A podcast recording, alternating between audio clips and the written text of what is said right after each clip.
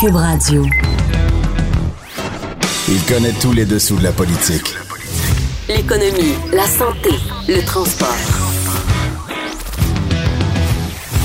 Chef du bureau d'enquête de l'Assemblée nationale. Antoine Robitaille. Là-haut sur la colline. Cube Radio. Et oui, en direct des locaux de Cube sur la colline. Oui, j'ai bien dit locaux. Excellent mardi à tous. Euh, il y a beaucoup d'actions, évidemment, beaucoup de travaux en commission. Puis on va parler à plein de politiciens aujourd'hui, notamment Gaétan Barrette. On a déjà enregistré l'entrevue avec lui. Il sera avec nous pour discuter d'un de, d'un peut-être ancien futur ministre de la Santé, Régent Hébert. Alors, l'ancien ministre de la Santé va discuter de peut-être ancien futur. Régent Hébert, qui a décidé de briguer les suffrages euh, euh, sous la bannière du Parti libéral du Canada, ce qui est un peu spécial. À 13h32, on aura euh, un autre libéral, Marc Tanguay cette fois-ci, pour nous expliquer pourquoi le Parti libéral du Québec a refusé hier en Chambre une motion qui voulait affirmer que le Québec se dote de sa propre constitution.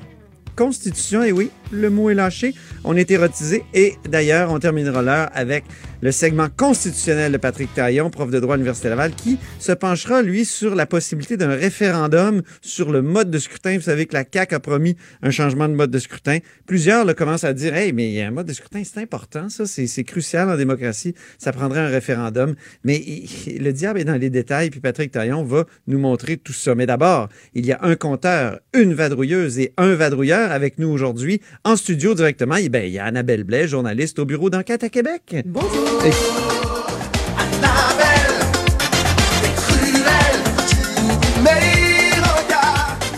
C'est incroyable. On est plein d'énergie après cette musique.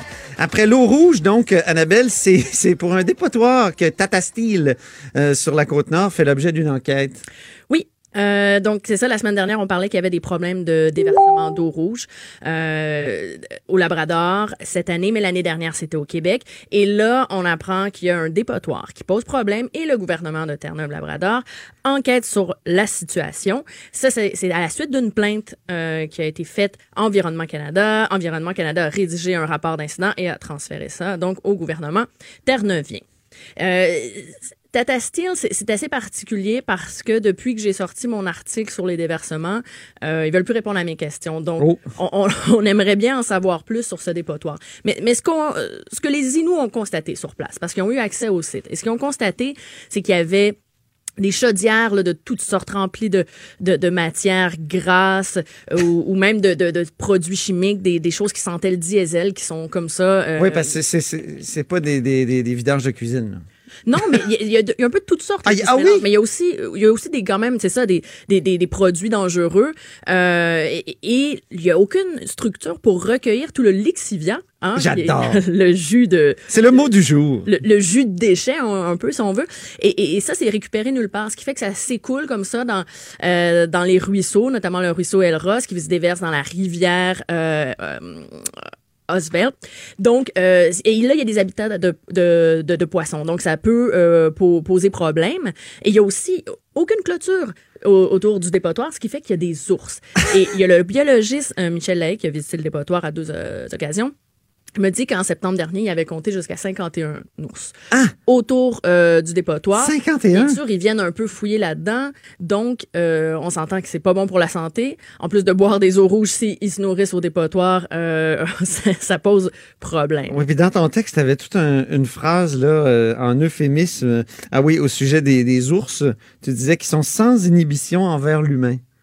Ben non, mais c'est ça, c'est parce qu'ils ont, ils ont faim, ils viennent là. Et, et, et ça, ça fait que euh, ben, ça peut présenter un risque pour la sécurité si on plus peur des hommes. Donc, il euh, y, y, y, a plein de problèmes.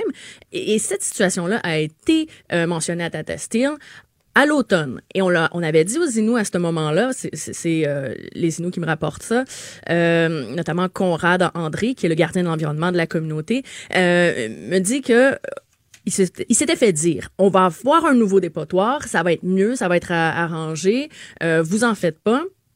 Et, mais là, on est en mai, ils sont retournés euh, au dépotoir et la situation peut changer. C'est pour ça qu'ils ont fait des plaintes là, récemment. Ils se disent, mais là, et- qu'est-ce qui se passe? Et qu'est-ce qui se passe? Ben, on a posé la question à Tata Steel et... euh, C'est le gouvernement qui t'a répondu. euh, ou c'est plutôt l'inverse. Ah non, fait, ok, euh, ça- ben, en ah oui, c'est vrai, c'est J'avais vrai. posé la question à, à Armand McKenzie, qui est le porte-parole de Tata Steel. Il m'a dit, oui, mais c'est au Labrador. Mais euh, oui, et alors? Euh, la, la question se pose quand même.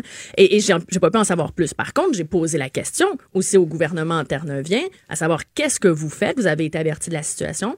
Qu'est-ce que vous faites? Euh, Est-ce que vous enquêtez? Et quelques minutes plus tard, euh, c'est Armand McKenzie qui m'a envoyé par texto une capture d'écran du courriel que j'avais envoyé au gouvernement terneuvien. Alors là, ça pose quand même une question de proximité entre les deux. Ben oui. Pourquoi euh, le gouvernement se sent obligé d'informer Tata Steel de- de mes démarches journalistiques qui, à cette étape-ci, concernaient que le gouvernement? Je veux savoir comment progresse l'enquête. Et, et- et on se rappelle que c'est le gouvernement terneuvien qui doit enquêter sur Tata Steel. Mais quand je vois une telle proximité, ça fait que je me pose encore plus de questions. C'est une proximité malodorante. Ben, merci beaucoup. Pleine de lixivia.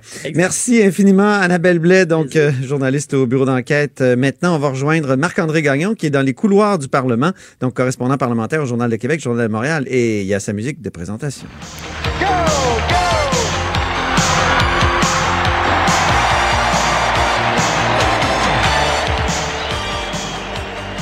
Comment ça va dans le couloir, Marc-André Gagnon?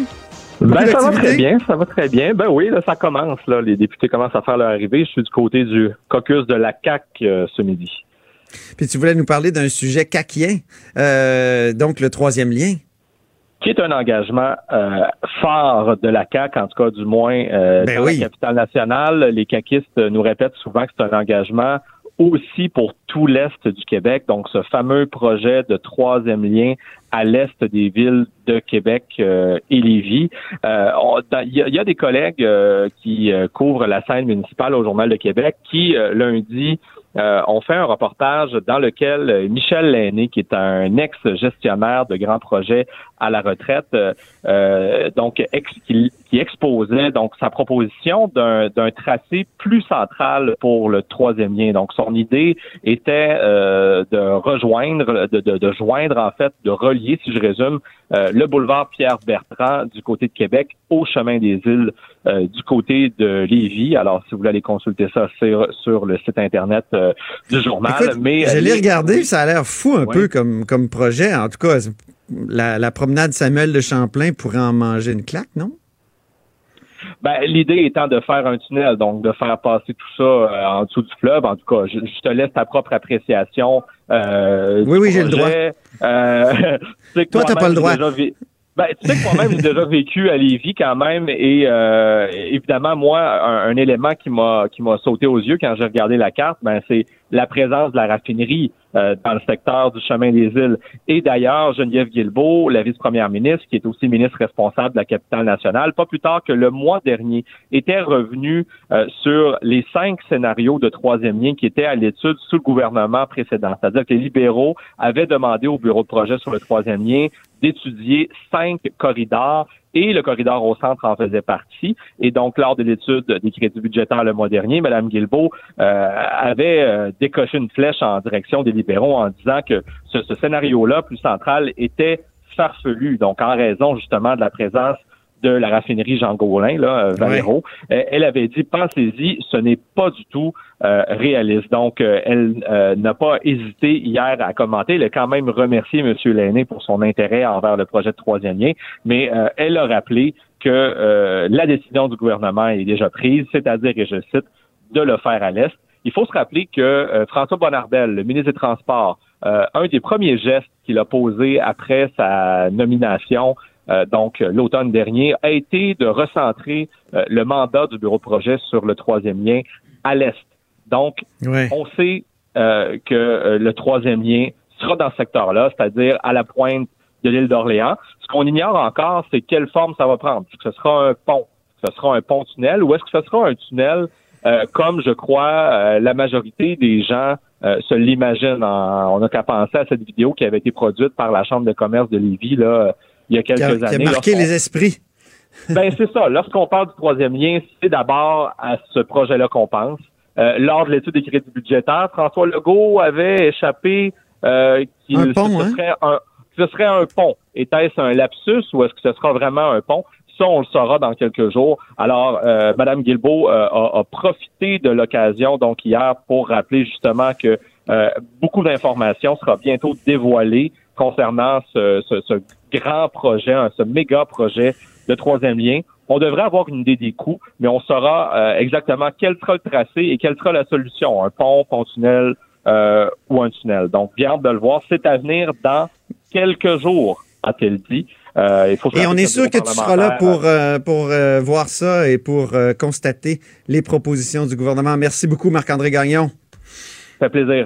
Correspondant parlementaire au Journal de Québec, Journal de Montréal, qui est dans les couloirs et qui s'en va faire des points de presse, euh, des impromptus de presse, comme on dit. C'est l'heure du compteur maintenant, Jean-François Gibault.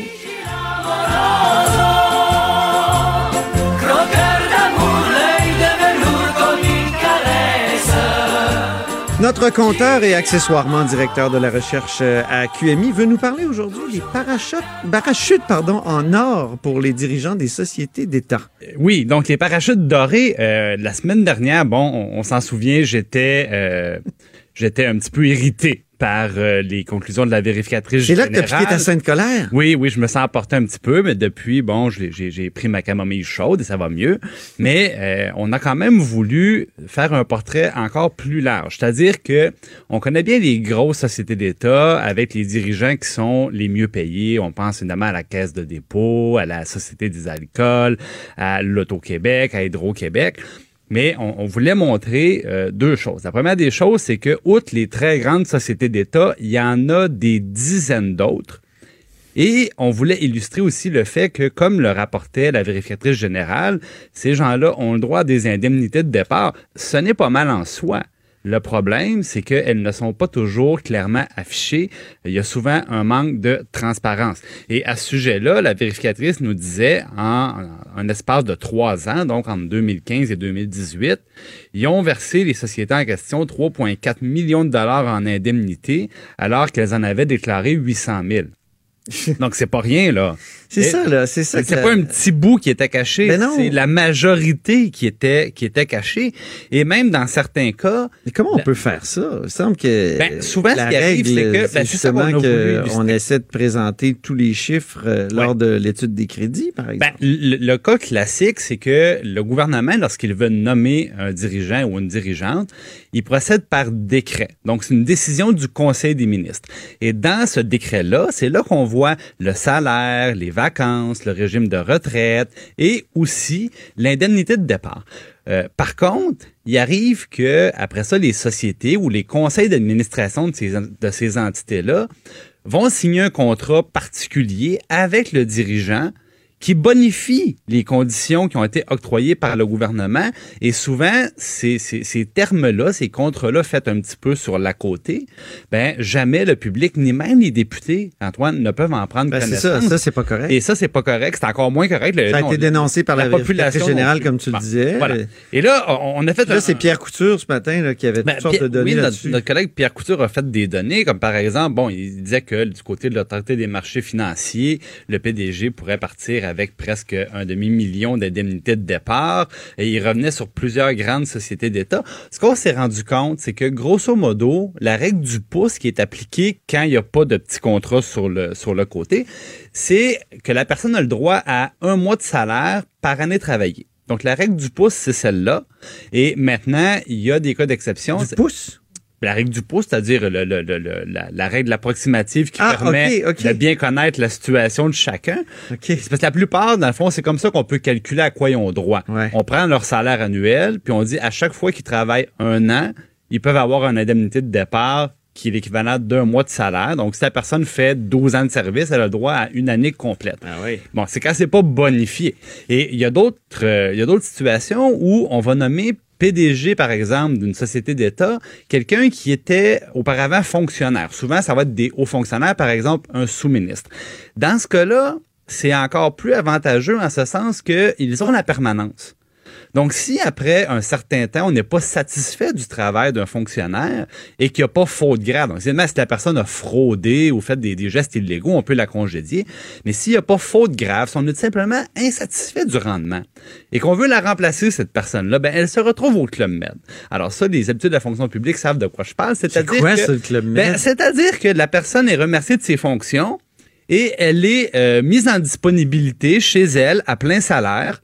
Et elle est payée comme ça jusqu'à ce qu'on lui donne une nouvelle affectation. Et dans certains cas, ça peut être très long. Et on nous confirme du côté du Conseil du Trésor que effectivement, si une, tant que la personne n'est pas renommée, elle a le droit à son plein salaire et euh, elle peut naviguer comme ça jusqu'à sa retraite. Je pense pas qu'il y en ait des dizaines de cas. Je veux pas évidemment Il me vient quand même des idées d'enquête. ben, ça peut donner des idées, effectivement. Et euh, là, euh, Si Pierre... vous avez des euh, renseignements, appelez-nous. oui, et, et Pierre Couture, bon, il y avait une question d'espace, tout simplement, pour écrire le texte. Mais écoutez, vite comme ça, là, je me disais, là, faut- il y aurait des vérifications à faire pour Retraite Québec, pour les gens qui dirigent le régime québécois d'assurance parentale, pour la Régie des rentes, pour la Régie de l'assurance maladie du Québec, la Société de développement. Écoute, je vais arrêter là, ma liste est encore très longue. Mais c'est déjà, dans son texte, dans le journal, il y avait des exemples. ben oui, il y en a déjà plusieurs, exactement, que vous pouvez regarder de- dans- sur le site Internet du journal. Euh, mais le- donc, ça vaut la peine de, euh, comme la- le faisait la vérificatrice générale, de s'assurer que tout ça est transparent. Moi, je le répète, je suis pas d'avis que ces personnes-là méritent pas leur salaire, au contraire, Euh, mais je pense que la transparence est l'élément numéro un. Et maintenant, il y avait aussi euh, Michel Nadeau, je pense qu'il est bien connu, qui est euh, une personne qui commente Oui. souvent les questions de gouvernance au Québec, disait, ben, euh, est-ce que nécessairement ces allocations-là doivent être aussi généreuses? Parce que souvent les personnes quittent le secteur public, s'en vont au secteur privé, et là, c'est la double rémunération qui peut être un, un petit peu opulente là, aux, aux yeux de certains. Ce que Jean Lapierre un- appelait un cornet à trois boules. Un cornet à trois bulles ou nos amis, euh, nos amis anglophones, le double dip. Bon, il fallait que tu ramènes le mot anglais. Jean-François Ah, mais là, je voyais dans tes yeux, là, c'est- que j'avais besoin de, la- la- de me faire brasser le moment la, sang. la double trompette. Ah, j'aime ça. La double trompette, j'aime La ça. double ok. trompette, oui. Merci beaucoup, Jean- Jean-François Gibault. Là-haut sur la colline. Une entrée privilégiée dans le Parlement. 13h, 14h. Cube Radio. Alors, le député de la Pinière, Gaétan Barrette, est avec nous. Euh, bonjour, Gaétan Barrette. Bonjour, M. Robitaille. Alors, euh, que Régent Hébert, euh, l'ancien ministre de la Santé de Pauline Marois, songe à, à passer au Parti libéral du Canada, qu'est-ce que ça vous inspire? Ben, beaucoup d'étonnement en partant. Euh, J'ai l'impression euh, de vivre l'épisode Vincent Marissal à nouveau. C'est très étonnant des gens là, qui ont des convictions euh, si fortes sur le plan souverainiste euh, changent d'idée comme ça. Ça, ça, ça m'étonne beaucoup, beaucoup. Là. Euh, on peut pas qualifier ça d'un mouvement transversal. C'était la même chose avec Vincent Marissal. Euh, on est allé frapper à la porte du même parti au fédéral pour euh, revenir au Québec euh, par opportunité pour un parti indépendantiste. Là, on a un indépendant- indépendantiste qui fait le chemin inverse, et qui va frapper à la porte de ce qui était son adversaire politique absolu, je dirais. Alors, eux vous répondraient probablement que Gaétan Barrette a changé de parti aussi, que ça arrive des choses comme celle-là? Sauf que, disons que je pense qu'il est raisonnable de, de, de, de conclure que le mouvement que j'ai fait était plus transversal que vertical. je laisse aux, je laisse aux gens de décider si M. Hébert s'est en allé vers le haut ou le bas. Ce n'est pas le selon l'opinion des gens, mais disons que euh, CAC, Parti libéral, c'est pas comme CAC, Québec solidaire. Alors, on se comprend. Euh, Oui, c'est vrai qu'il y a une différence, euh, mais euh, qu'est-ce que ça... C'est quand même étrange, quelqu'un qui s'en va, qui voudrait travailler en santé au fédéral, parce que la, santé, c'est quand même une compétence québécoise, puis en plus, de la part d'un ancien souverainiste, est-ce que c'est pas doublement surprenant? Euh, doublement et je dirais même triplement parce que vous avez parfaitement raison. Le problème premier que nous avons en santé au Canada, c'est justement la loi canadienne sur la santé par son effet sur le financement qui doit venir du fédéral. Le problème premier là qu'on a là, parce que tout commence et finit par un budget là. Alors c'est le fédéral qui nous met les bâtons dans les roues. C'est le fédéral qui a jamais répondu, euh, euh, peut-être pas jamais, ou initialement peut-être oui, mais année après année, il baisse sa part de financement. Alors lui, il s'en va chez euh, le palier du gouvernement qui cause énormément de problèmes en termes de financement et justement dans le secteur pour lequel moi-même je me suis battu. Alors, effectivement, c'est, pas doublement, c'est triplement. et, son idée d'assurance euh, autonomie, est-ce que c'est pas intéressant cependant? Et par contre, est-ce que ça peut être appliqué au fédéral? Ben oui, parce que le fédéral, euh, c'est pas le seul pourvoyeur de fonds, évidemment, il y a les provinces, mais le fédéral, on s'en rappelle, là, il a passé de 50% de financement euh, de la santé au Canada, pour toutes les provinces. Ça vaut pour le Québec comme pour toutes les autres. Euh, et progressivement, on va s'en aller en bas de 20% Et son idée d'assurance autonomie, je l'ai déjà dit à plusieurs reprises, ce n'est pas une assurance autonomie, c'est un financement de maintien à domicile. Point final. Et ça, ce n'est que euh, du financement à être ajouté pour lequel je me suis battu depuis la première seconde quand je suis entré en politique. Mais vu que c'est du financement pour rester à domicile, est-ce que ça peut être considéré comme hors des, de, de, de, du périmètre euh, de la santé à ce moment-là? Est-ce qu'il y aurait, est-ce qu'on pourrait jouer sur les mots et dire que c'est hors de la compétence? Ah non, vraiment pas, parce que le maintien à domicile, dans l'usage euh, pratique sur le terrain, c'est de donner des soins à domicile. C'est ça que ça veut dire. C'est pas simplement aller donner, aller faire du ménage à la maison. Là. Ce sont des soins à domicile, des soins médicaux, des soins de nursing et d'autres catégories. Donc, c'est la santé. Et surtout que quand on voit comment c'est organisé sur le terrain, c'est du personnel du réseau de la santé qui, qui, prodigue ces, ces soins-là. Maintenant, je le répète, c'est pas une assurance. Une assurance, c'est un principe par lequel on a un capital qui génère des intérêts et qui, qui, qui, fructifie et qui permet, avec la mécanique interne, de financer des soins. Il reste toujours. Vous savez, une compagnie d'assurance, il y a un capital à la fin là, qui reste dans la compagnie et, qui, et, qui, et, qui, monte, il monte, il monte, il monte. C'est comme ça que ça marche. C'est pour ça qu'ils sont inscrits à la bourse. Alors, ce que, ce que euh, Jean Hébert a proposé, c'est pas une assurance, c'est du financement additionnel en santé. C'est une bonne idée.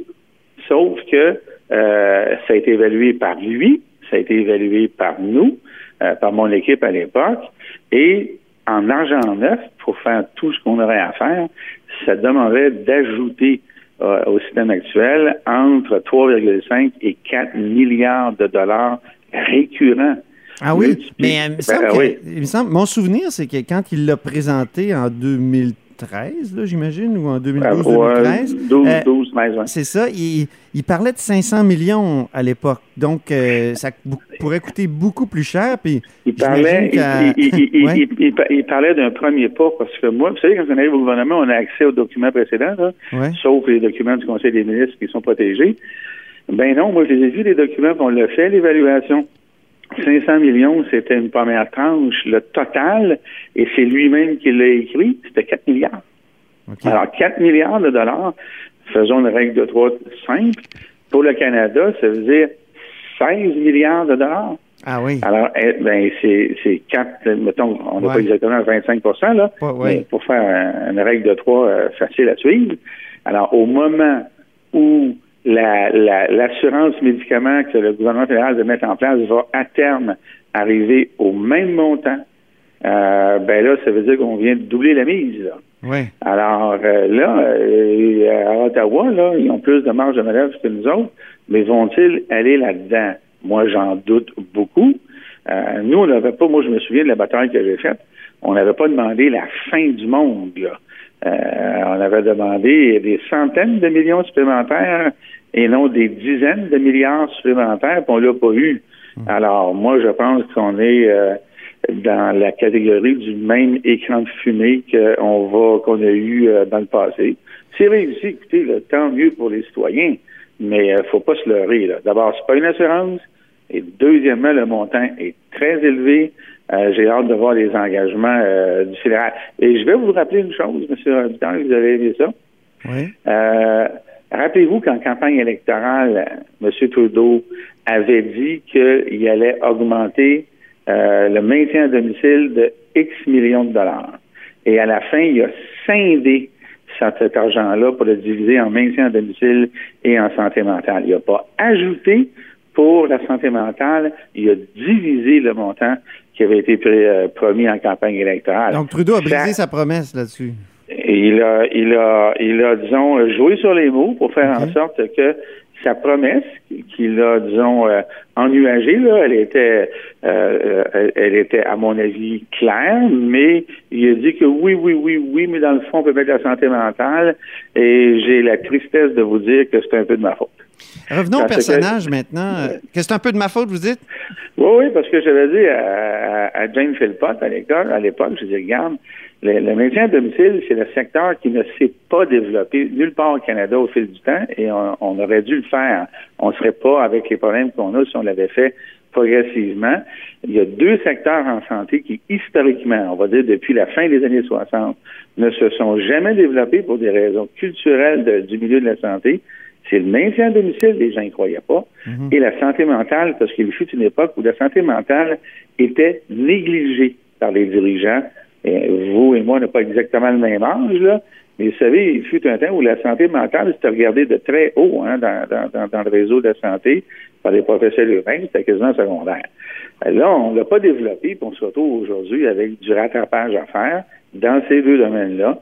J'ai dit à Jane Philpott, on devrait faire les deux. Elle est repartie avec cette idée-là qu'elle avait qualifiée d'excellente idée et elle a divisé le montant de l'ancien domicile en deux sujets. Bon, c'est de votre faute. C'est de votre faute encore. Vous voyez, là? Ben, ben, je vous l'ai dit, je vous l'ai dit, je suis aussi responsable des changements climatiques et, et ça, c'est sûr qu'il va y avoir quelque chose aujourd'hui qui va Ben oui, revenons sur cet épisode-là, Gaëtan Barrette 2.0. Est-ce que ça vous a euh, heurté? Est-ce que ça vous a attristé de, de voir que votre nom est devenu comme une sorte d'insulte en politique? Ben, écoutez, c'est ça, c'est ça de la vraie petite politique. Ça, c'est vraiment ça de la vraie petite politique. Bon, c'est venu de la bouche de quelqu'un qui a une historique euh, euh, C'est le maître des carrés rouges, donc de, l'agitation populaire, puis des grandes lignes euh, spectaculaires. Bon, mais c'est pas surprenant. Mais c'est de la petite politique. C'est vraiment de la petite politique. Et je trouve ça déplorable. Mais qu'est-ce que vous voulez? C'est le même. Quant à Régent Hébert, euh, vous l'avez croisé souvent dans, votre carrière. Euh, vous avez eu des heures solides avec lui aussi. Euh, est-ce que ça vous étonne du personnage? non, parce qu'il a toujours été un peu, je dirais, disons qu'il saisit les opportunités. c'est 100 fois des lois, là. Alors, ça devient une question d'opportunité, il saute là-dessus. Bon, c'est correct. Mais là, je, trouve que c'est étirer l'élastique pas mal sur la base des principes.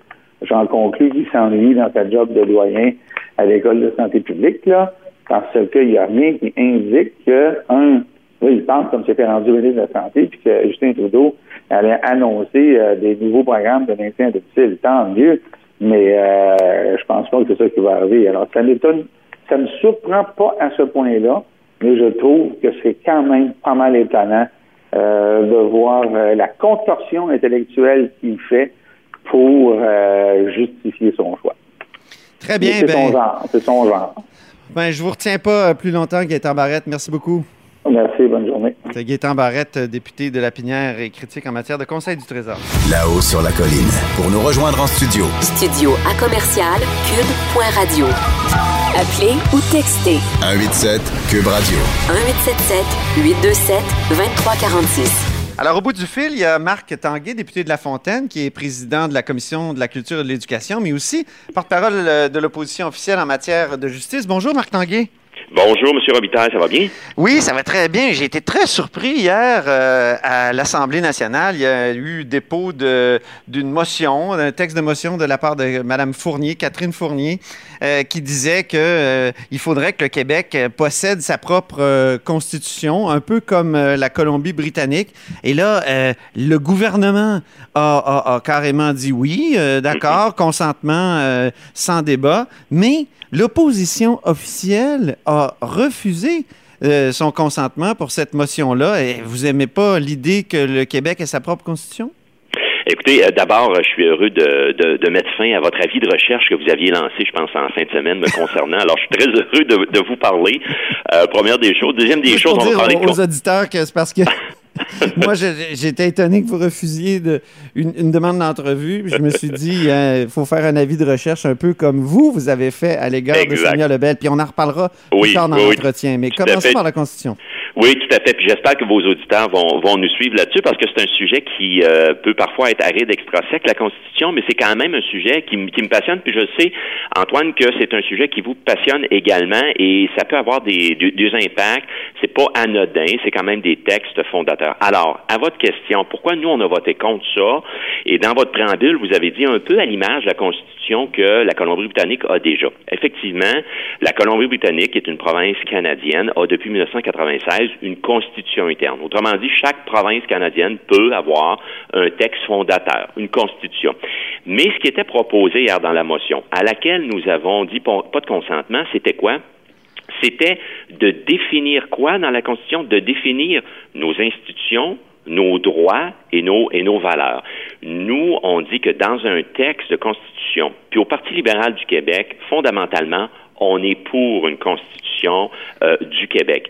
Mais, et j'ai eu l'occasion de préparer l'entrevue, euh, M. Robitaille, euh, j'ai eu l'occasion, entre autres, de remettre la main sur le livre Une certaine idée du Québec de Benoît Pelletier, puis de retrouver des documents. C'est, vous le savez, hein, c'est de longue date qu'on en parle au Parti libéral du Québec. Une, Ah ben oui, Benoît. Pelletier écrivait euh, Oui. justement qu'il il manque une quelque chose au Québec, une constitution en bonne et due forme, un texte fondamental auquel les citoyens s'identifient et accordent une autorité indiscutable du point de vue juridique ou moral.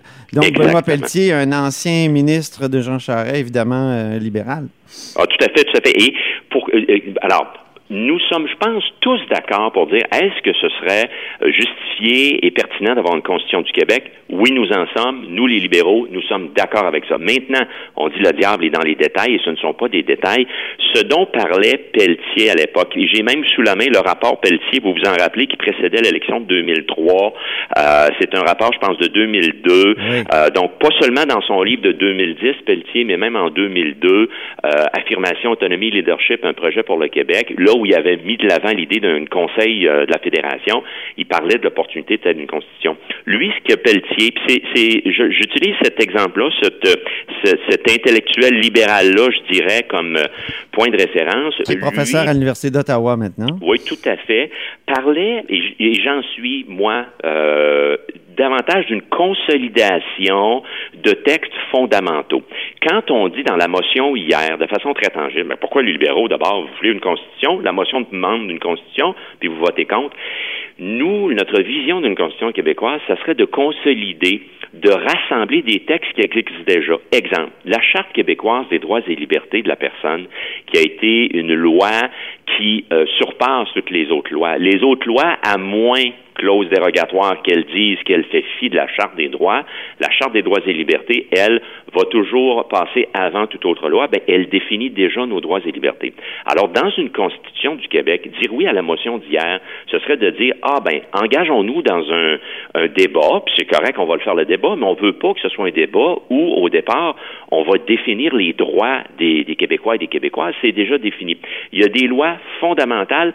La Constitution telle qu'on le voit, puis je vais utiliser ce terme-là, et ce serait une occasion, une belle occasion de se ramasser collectivement. Autrement dit, pas de définir les institutions, les droits et tout ça, mais de faire référence à quoi? À la Charte des droits et libertés de la personne, à la Charte de la langue française, qui est une, qui est une grande loi, euh, comme le disait Stéphane Dion, euh, où on peut même Grande faire loi référence. canadienne. Grande loi canadienne, c'est ça, j'étais plus sûr qu'il avait dit canadien, il avait dit canadien à la fin. Hein?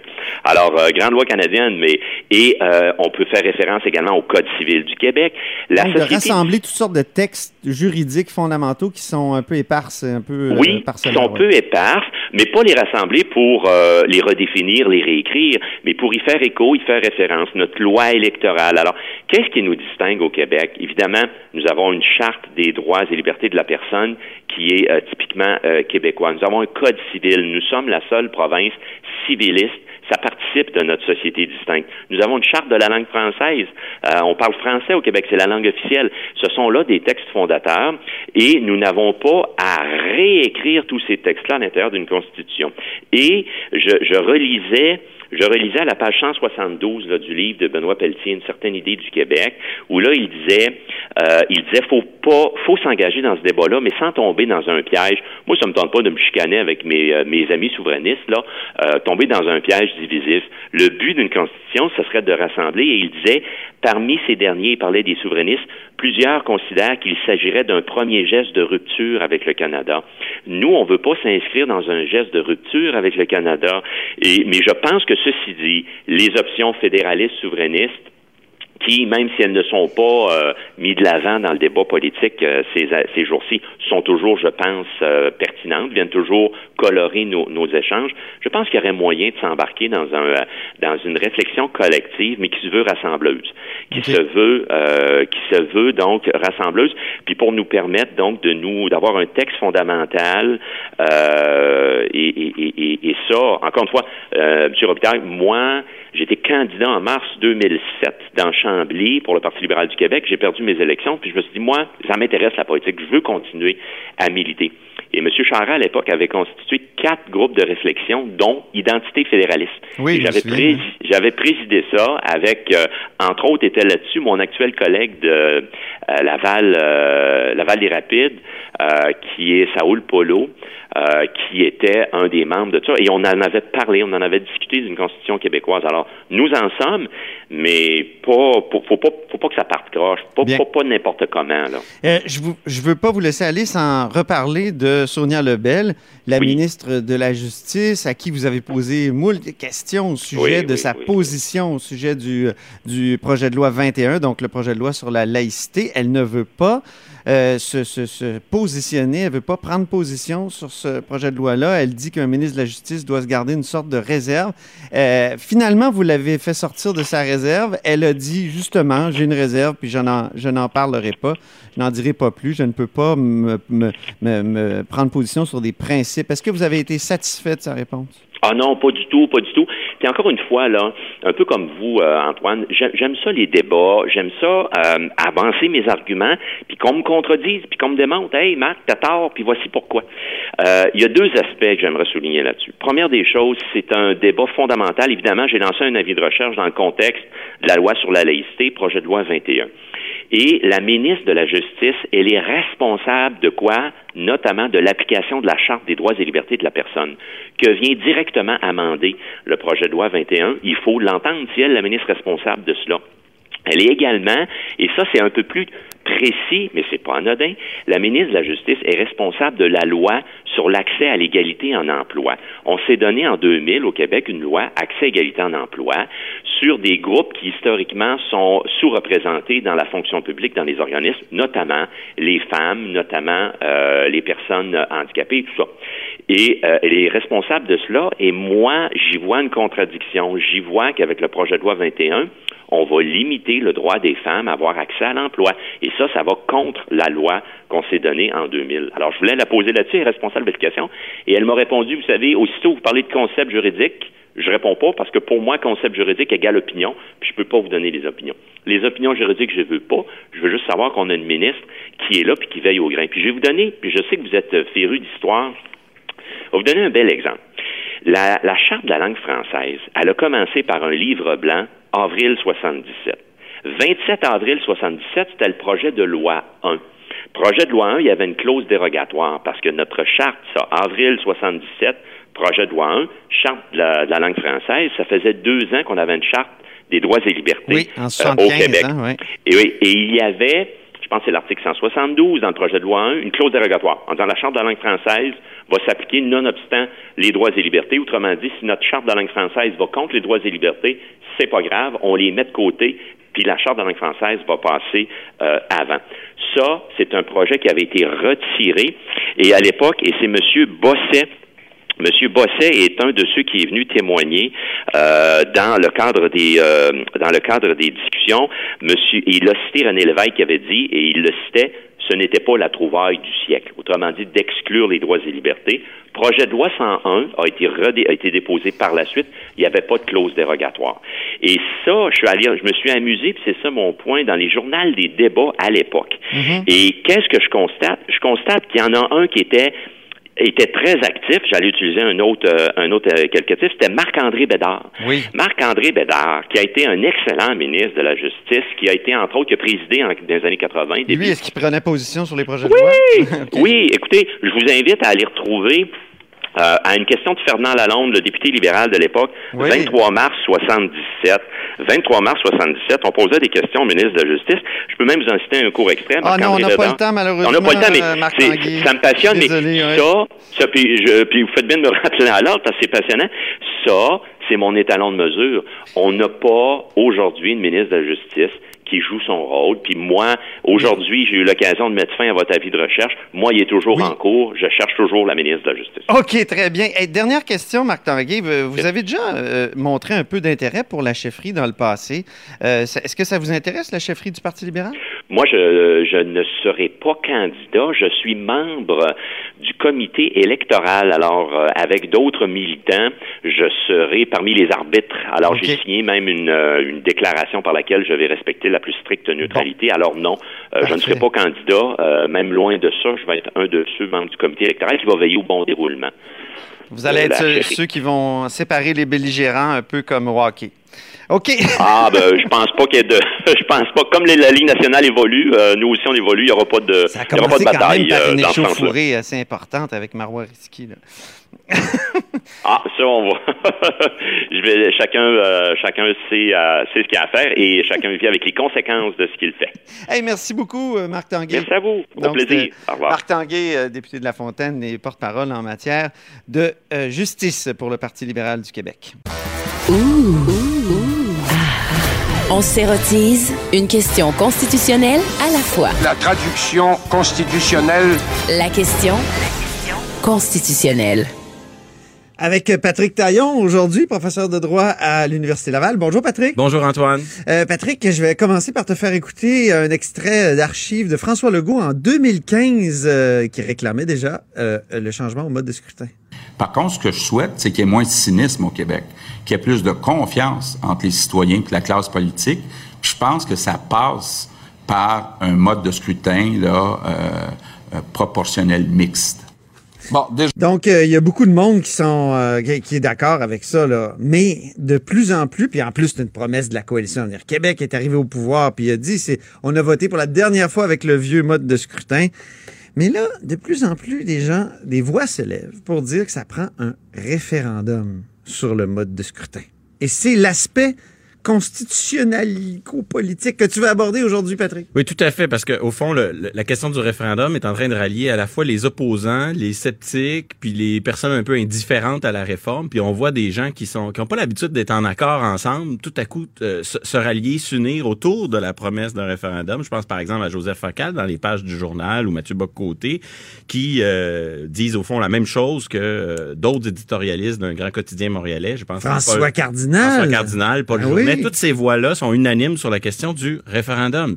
Alors moi, ce que je voudrais aujourd'hui, c'est, c'est pas nécessairement regarder si c'est opportun, nécessaire de faire un référendum, mais je voudrais regarder les obstacles politiques et juridiques qui sont associés à ça. Il y a des problèmes qui viennent avec Ah, ça. C'est un sujet qui t'a toujours intéressé, les référendums. Juste une petite Oui. parenthèse, parce Oui. que tu t'es penché sur le fameux 50 plus 1 Oui, dans tes études. J'ai, j'ai fait une thèse sur le sujet, publiée aux éditions Dalloz en 2012, euh, disponible dans un dans tous les bons libraires, mais surtout les libraires français, puisque l'éditeur est parisien. Mais bon, premier problème avec le référendum, euh, la question du tabou. hein. Au Québec, le référendum est très associé, intimement associé à la question de l'avenir politique et constitutionnel du Québec. Et au fond, la CAQ, son ADN, c'est de sortir de l'obsession référendaire. Il y aurait quelque chose d'ironique, de paradoxal à ce que euh, un gouvernement de la CAQ qui prétend avoir d'autres priorités officiellement soit le premier à rompre avec ce tabou référendaire. Est-ce qu'au Québec, on est prêt à organiser un référendum sur autre chose que la souveraineté? C'est un premier problème, disons, politique qui est sur la route. Veux-tu qu'on l'illustre, ce, tableau réfé- ce, ce tabou référendaire? On a un petit extrait du 5 octobre 2016. François Legault. Tous les candidats, incluant M. Lisée, veulent préparer un référendum. Donc, euh, moi, je pense que les Québécois actuellement là veulent de bonne foi qu'on négocie avec le gouvernement fédéral, veulent qu'on travaille sur l'économie, qu'on travaille sur l'éducation, veulent pas qu'on travaille à préparer un référendum, ni pour 2018, ni pour 2022. rien selon Ça vous. changera pas euh, grand-chose là. euh, bon.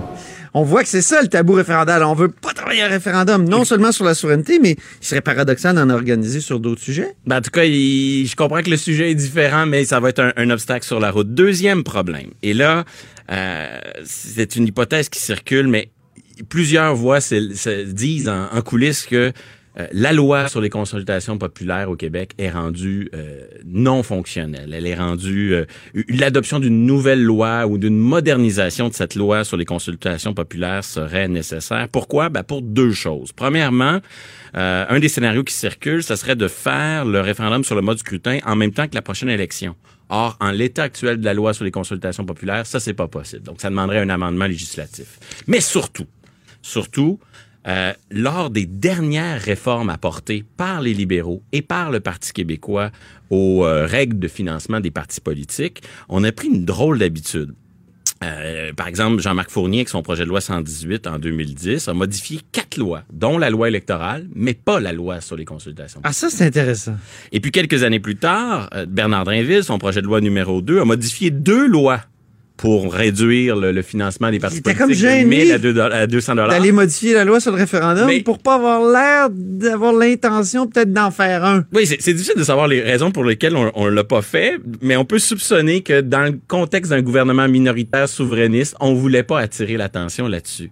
Et ça, ça rompt avec une pratique qui existait dans les années 90. Par exemple, Guy Chevrette, projet de loi 450, avait introduit une réforme. Il avait modifié toutes les lois, harmonisé. En 98, on se préparait pour le troisième. C'est possible. C'est Ouais. possible. Donc, on voit le contexte qui a changé. Et, et là, on se retrouve dans, un, dans une situation où si on veut faire un référendum sur le, le mode de scrutin, ben, il va falloir d'abord amender la loi sur les consultations populaires. Je dis pas que c'est impossible, mais c'est un obstacle qui est sur la route du gouvernement et qui s'ajoute à d'autres obstacles. Ça prend déjà une nouvelle carte électorale. Ça aussi, c'est un long processus euh, euh, parlementaire.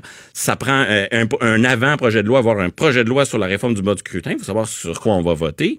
Une nouvelle loi sur les consultations populaires et possiblement, du moins, c'est ce que moi je, je recommanderais, euh, des modifications à la loi sur l'Assemblée nationale. Parce que s'il y a un nouveau mode de scrutin, il va y avoir plus souvent des votes de non-confiance ou des votes de censure à l'endroit de la majorité.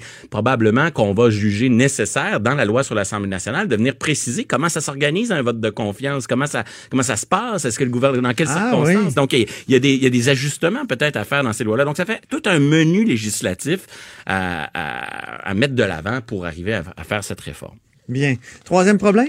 Ouais, ben là après il y a, y a- il y a des petits paradoxes qui viennent avec le référendum. Ils sont intéressants, les paradoxes. Ouais, euh, le Oui. premier paradoxe, euh, c'est d'abord que c'est de voir comment des gens qui sont pour la réforme du mode de scrutin, donc ces gens-là, ce sont des démocrates, des gens qui veulent améliorer la démocratie, Ils sont contre le dans la, référendum. la fâcheuse situation de dire, moi, j'en veux pas de référendum. Et c'est pour ça que les opposants, Tu sais à quoi ça me fait penser? Les pro-vie qui sont pour la peine de mort. Il y, a, il y a quelque chose qui relève de ça.